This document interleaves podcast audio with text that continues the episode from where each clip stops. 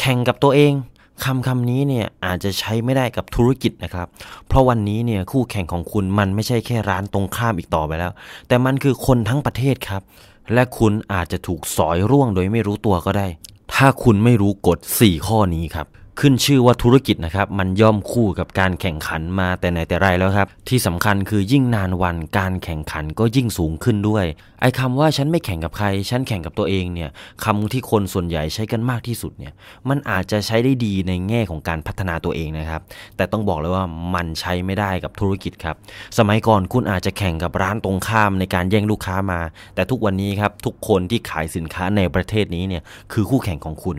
ถ้าคุณคิดจะเข้ามาในสนามธุรกิจ คุณจำเป็นต้องเข้าใจกติกาของมันเป็นอย่างดีก่อน เพราะถ้าคุณไม่ยอมที่จะเข้าใจมันแล้วก็ คุณอาจจะโดนคู่แข่งสอยร่วงเอาโดยไม่รู้ตัวก็ได้ และที่สำคัญคือต้องเป็นกติกาที่อัปเดตปัจจุบันด้วยครับ ไม่ใช่กติกาเมื่อ 10 ปีที่แล้ว แล้วกฎกติกาที่ว่าเนี่ยมันมีอะไรบ้างไปฟังกันเลยครับ ข้อ1เนี่ยคุณต้องเข้าถึงตัวลูกค้าก่อนครับ สมัยก่อนเนี่ยเวลาห้างดังเขามีการจัดงานอีเวนต์ลดราคาต่างๆเนี่ยถ้าคุณยังจำกันได้ก็พวกรองเท้าแบรนด์ไนกี้อาดิดาสพูม่านะครับรวมถึงเสื้อผ้าแล้วก็กระเป๋าต่างๆ ที่เขาจัดเซลล์กันประมาณ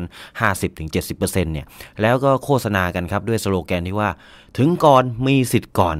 ซึ่งความหมายมันก็คือใครไปถึงก่อน ก็มีสิทธิ์ได้เลือกของดีราคาถูกก่อน แต่พอมาวันนี้ครับ เราแทบไม่ได้ยินประโยคนี้แล้ว เพราะว่าตั้งแต่มีออนไลน์เข้ามาปฏิวัติวงการธุรกิจเนี่ยมันกลับกลายเป็นว่าธุรกิจของใครถึงตัวลูกค้าก่อน คนนั้นต่างหากที่มีสิทธิ์ได้เงินจากลูกค้าไป เพราะฉะนั้นครับมันชัดเจนเลยว่า ถ้าใครไม่เอาตัวเองขึ้นมาอยู่บนออนไลน์ หรือไม่ยอมศึกษาการใช้เครื่องมือเหล่านี้ครับต่อให้คุณมีของที่ดีกว่า แต่มันไปไม่ถึงตัวลูกค้า ก็อาจจะขายไม่ได้นะครับ เพราะเมื่อลูกค้าไม่เห็นต่อให้เจ๋งแค่ไหน ราคาดีเท่าไหร่ มันก็เป็นไปไม่ได้เลยครับที่ลูกค้าจะซื้อของจากคุณ พอพูดอย่างนี้ครับ บางคนอาจจะคิดว่า เอ้าก็ฉันไม่ได้ขายสินค้าอย่างพวกกระเป๋ารองเท้าเครื่องสำอางซะหน่อย ที่จะต้องทำออนไลน์ เพราะถึงยังไง ถ้าลูกค้าจะซื้อก็ต้องเดินมาหน้าร้านของเราอยู่ดีงั้นคุณลองคิดกลับกันดูดีๆนะครับ ทุกวันนี้ครับมีร้านอาหารกี่ร้านแล้วครับ ที่คุณเห็นในออนไลน์ก่อน แล้วค่อยขับรถไปกิน มีคาเฟ่กี่ร้านแล้วครับ ที่คุณเห็นรีวิวก่อนแล้วถึงจะไป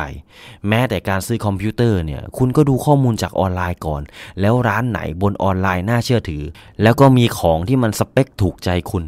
คุณถึงจะเดินทางไปซื้อที่ร้านจริงไหมคำถามคือแล้วร้านที่คุณไม่เห็นในออนไลน์ล่ะ คุณได้เดินทางไปไหมเวลาคุณไปต่างจังหวัดเนี่ย คุณยังขับรถเวียนรอบจังหวัด เพื่อหาร้านอาหารหรือเปล่า หรือคุณยังเดิน walk in เข้าไปจองโรงแรมอยู่ ทุกอย่างคุณตัดสินใจเสร็จบนออนไลน์หมดแล้วจริงไหมครับ มีเรื่องหนึ่งครับ เมื่อช่วงปลายปี 2020 ที่ผ่านมาเนี่ยผมได้มีโอกาสไปเที่ยวที่จังหวัดเชียงใหม่นะครับคุณรู้ไหมว่าพอลงเครื่องบินปุ๊บ ก็เห็นแอดร้านอาหารซีฟู้ดเด้งเข้ามาในมือถือเลย แล้วคนเราครับเดินทางเหนื่อยๆ ภาพอาหารน่ากิน บรรยากาศชิลริมน้ำทำไมจะไม่อยากไปล่ะ เย็นวันนั้นครับผมนั่งรถแท็กซี่ตาม GPS ไปทันทีเลย พอไปถึงร้านอาหารครับ ปรากฏว่าคนเยอะมาก แล้วก็เป็นนักท่องเที่ยวทั้งนั้นเลย ผมจึงไปถามลูกค้าคนอื่นๆ ครับว่ารู้จักร้านนี้ได้ยังไงทำไมถึงมา ทุกคนตอบเป็นเสียงเดียวกันเลยครับว่าเห็นแอดใน Facebook หลังจากที่ผมกินอาหารอิ่มจนพุงกลางครับ ผมก็นั่งแท็กซี่กลับโรงแรม ซึ่งระหว่างทางกลับนั้นครับผมก็หันไปมองข้างๆถนนครับ ปรากฏว่าร้านอาหารเกือบทุกร้านที่รถของผมขับผ่านเนี่ย เงียบกริบครับ แทบไม่มีคนเดินเข้าเลยคำถามคือทำไมถึงเป็นอย่างนั้น ใช่ครับ เพราะไม่มีใครเห็นร้านเหล่านี้อยู่บนออนไลน์ยังไงล่ะ ทุกร้านมัวแต่รอลูกค้าเข้าหา แทนที่จะเป็นคนเข้าถึงตัวลูกค้าก่อน สุดท้ายก็ทำได้แค่พร่ำบ่นไม่ว่าเศรษฐกิจมันไม่ดี แต่ความจริงแล้วรู้ไม่ว่าเศรษฐกิจเนี่ยมันไปดีอยู่แค่ร้านเดียว ซึ่งก็คือร้านที่เข้าถึงตัวลูกค้าก่อนนั่นเอง ข้อ 2 ครับ คือแย่งความสนใจ บางคนอาจจะคิดว่าการเข้าถึงตัวลูกค้าก็แค่อัดยิงแอดหนักๆ ไม่เห็นจะยากเลย แต่ก็ใช่ว่าคุณเข้าถึงตัวลูกค้าได้แล้ว ลูกค้าเขาจะสนใจคุณนะครับ ถ้าไม่เชื่อผมท้าให้คุณหยุดอ่านสัก 5 วินาทีครับ แล้วลองคิดดูว่าตั้งแต่คุณตื่นเช้าวันนี้จนถึงตอนนี้นะครับ มีโฆษณาตัวไหนที่โผล่ออกมาจากหน้าจอมือถือ แล้วคุณจำได้บ้าง 5 4 3 2 1 หมดเวลา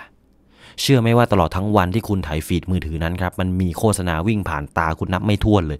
โดยทุกๆ4โปรไฟล์ของเพื่อนที่คุณถ่ายผ่านไปเนี่ย มันจะมีแอดแทรกเข้ามา 1 ตัวครับ แต่ประเด็นสำคัญมันอยู่ตรงที่ว่าคุณจำโฆษณาได้สักกี่ตัวเชียวผมเชื่อว่าหลายคนจำแทบไม่ได้เลย อย่างมากก็หนึ่งครับ อย่างเก่งก็ 3 ตัว ซึ่งคำว่าจำได้ในที่นี้เนี่ย คือไม่ใช่ว่าจำว่าสินค้านั้นคืออะไรจำว่ากระเป๋าจำว่ารองเท้าหรือว่าจำว่าอะไรนะครับ แต่คุณต้องจำได้ด้วยว่าร้านไหน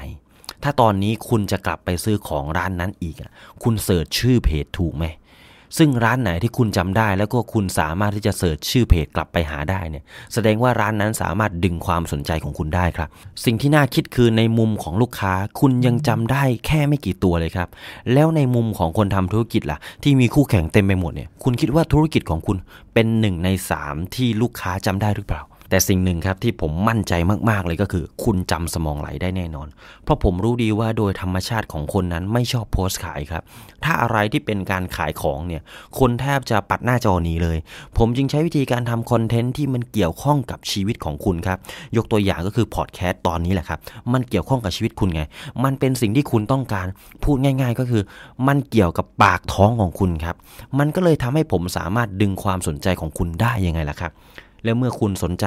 คุณก็จะชอบ เมื่อคุณชอบ คุณก็จะติดตาม เมื่อคุณติดตาม คุณก็จะดูซ้ำๆเมื่อคุณดูซ้ำๆคุณก็จะจดจำและถึงตอนนั้น ผมค่อยขายของแทรกเข้าไปแบบป้ายยาก็ได้ สุดท้ายมันก็ทำให้คุณต้องตัดสินใจซื้อของจากสมองไหล แทนที่จะเป็นคนอื่นยังไงล่ะครับ ดังนั้นครับเคล็ดลับที่จะทำให้คุณสามารถดึงความสนใจของลูกค้าได้ก็คือ ข้อ 1 คุณต้องขายสินค้าครับข้อ 2 คุณต้องขายตัวเอง และข้อ 3 คุณต้องขายภาพจำหรือภาพ branding ครับข้อ 3 คือความเชื่อมั่นครับ หลายคนอาจจะคิดว่าลูกค้าส่วนใหญ่ซื้อกันที่ราคา ใครขายถูกกว่า คนนั้นก็ได้ลูกค้าไป แต่ถ้าลองหยุดคิดกันดูจริง ๆ นะครับ คุณลองมองไปรอบๆตัวคุณณตอนนี้ครับ ของที่คุณใช้งานอยู่ทั้งหมด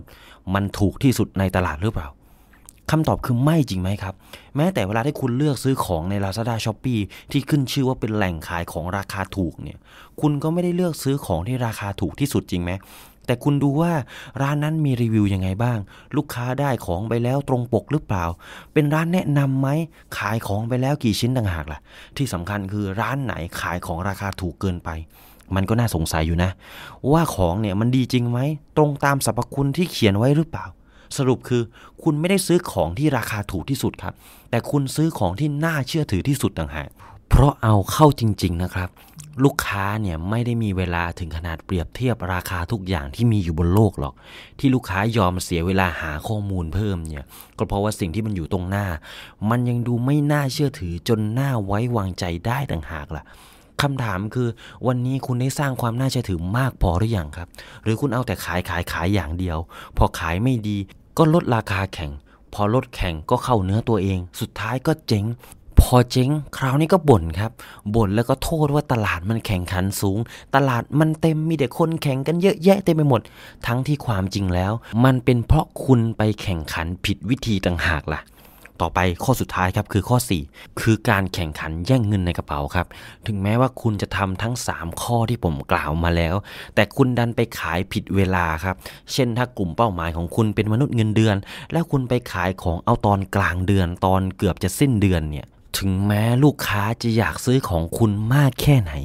คุณก็ไม่อาจได้เงินของลูกค้ามาก็ได้นะครับ นั่นเป็นเพราะมีคู่แข่งแย่งเงินจากลูกค้าของคุณไปก่อนหน้านี้แล้วครับ ดังนั้นครับสมการของการแข่งขันทางธุรกิจวันนี้ จึงเท่ากับมีแบรนด์แล้วก็สินค้าที่น่าเชื่อถือ บวกกับเข้าถึงลูกค้าก่อน บวกกับดึงดูดความสนใจได้ดี และบวกกับ เก่งในเรื่องแย่งเงินในกระเป๋าลูกค้าได้ก่อนคนอื่น ถ้าขาดข้อใดข้อหนึ่งไป ต่อให้เป็นของที่ดีที่สุดก็เท่ากับเกมโอเวอร์ครับ และถ้าคุณอยากจะศึกษาเรื่องของการแข่งขันของธุรกิจมากกว่า 4 ข้อนี้ ผมแนะนำให้อ่านต่อเพิ่มเติมที่หนังสือวิชาธุรกิจที่ชีวิตจริงเป็นคนสอนเล่ม 2 นะครับ เพราะต้องยอมรับกันจริง ๆ ว่าถ้าคุณจะทำธุรกิจเนี่ยการแข่งขันกับตัวเองนั้นไม่มีอยู่จริงครับ ถ้าคุณไม่ศึกษาเรื่องการแข่งขันให้ดี คุณอาจจะโดนคู่แข่งสอยร่วง โดยไม่รู้ตัวก็ได้ และคุณคงไม่อยากเป็นหนึ่งในคนที่โดนสอยเหมือนกันใช่ไหมล่ะครับ ถ้าคำตอบคือใช่ ก็กดสั่งซื้อที่ลิงก์ข้างล่างที่ผมจะทิ้งเอาไว้ที่ description ได้เลยครับ ถ้าคุณสั่งหนังสือวิชาธุรกิจที่ชีวิตจริงเป็นคนสอนเล่ม2เนี่ย ราคาจะอยู่ที่